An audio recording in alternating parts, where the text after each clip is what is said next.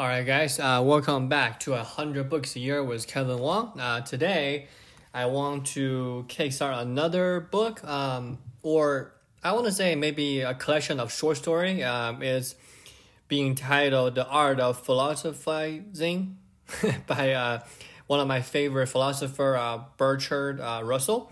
So a, a, little background on him. I think we talked about him um, about couple months ago on my other podcast, RDR show and um, he is the founding father of um, you know mathematical based or uh, logic based philosophy, in the sense that um, he would treat learning math and how that will correlate to philosophy, right? So.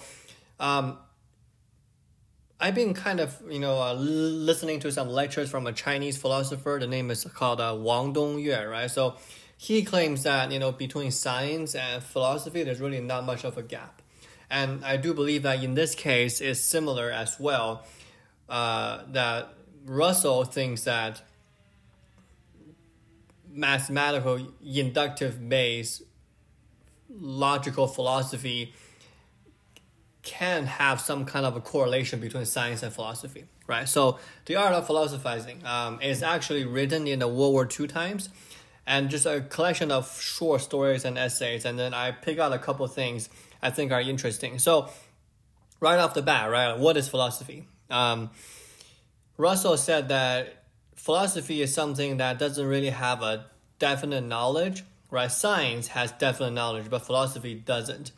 And it really pairs between science and you know what uh, what he called groundlessness uh, credulity, so meaning like savages. So like being one hundred percent certain, definite knowledge to one hundred percent BS, not credible misinformation, right? So philosophy is in between on a spectrum between science and savages. That's what uh, Russell said. So in a nutshell, right, philosophy tells us how to proceed when we want to find out what may be true and what most likely to be true, right? So something that we think have a higher likelihood of being true that belongs to science, and something that we think most likely to be true that belongs to philosophy, where it is impossible to know with certainty what is true, right? So even in the science community, like, you know, it's uh, sometimes it's really hard to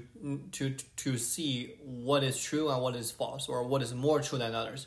So this is another concept that I'm very excited to introduce you guys called rational conjecture, meaning that it's useful in two ways, right? So first way is that it can be used to find the most difficult topics, what is true, by producing a hypothesis and test it, right? Rational conjecture. The second way that is being useful is we often have to act in spite of uncertainty, right?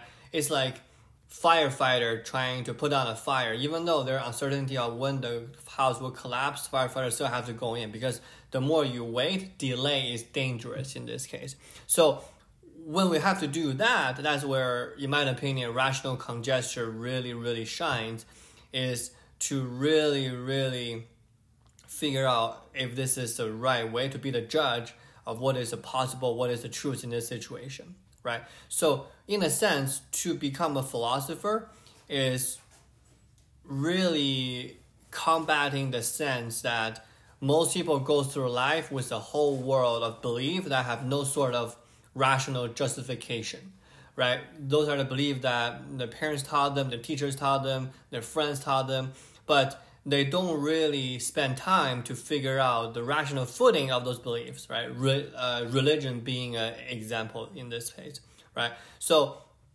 people's opinion have mainly designed to make them feel comfortable in the sense that okay, my mom believed this, my dad believed this, so I believe this, I trust her judgment, I'm comfortable.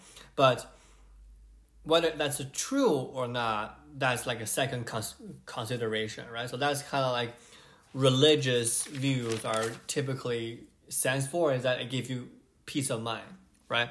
So, in a sense, that if you wish to be a philosopher, you must try as far as you can to get rid of belief which you depend solely upon the place or time or your education, upon your parents, upon your schoolmasters told you, right? So Russell in this case really, really challenged the idea of philosophy, right? Like in terms of being a philosopher, in another word, it means being an active thinker it means an active thought processing thinker that challenge and questions everything, right? And the reason for that, um, Russell saying there are three folds, right? So one is that we have irrational opinions, right? So he gave us a couple a, uh, examples on class, on racial injustice, right? We have that quite a bit for the last couple of weeks, and we have wars, and we have the uh, and we have strikes and all that stuff, right? So those are in, those are irrational. I I believe that Sam Harris said that you know like uh, he wishes in our lifetime we can get to a place where different skin color are the same as different eye color or different hair color. They're just different. It doesn't really mean anything, right? So, so you know Sam Harris kind of represent like the ultimate you know. Um, a, uh, figure or the ultimate rational figure, if you put it this way, right? So, second reason why uh, Russell think that we should become an active thinker is that we sometimes take mistaken beliefs that do not enable you to realize good purpose.